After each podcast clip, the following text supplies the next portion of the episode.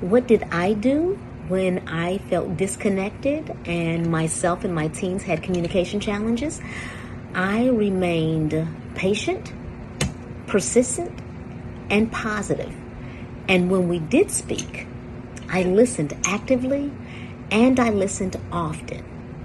What would you do if, in fact, your teen has transitioned out of the home and there was a disconnect in reference to your communication? Drop it down in the chat. I'm eager to know. I'm Dr. Michelle Lloyd. Short Cast Club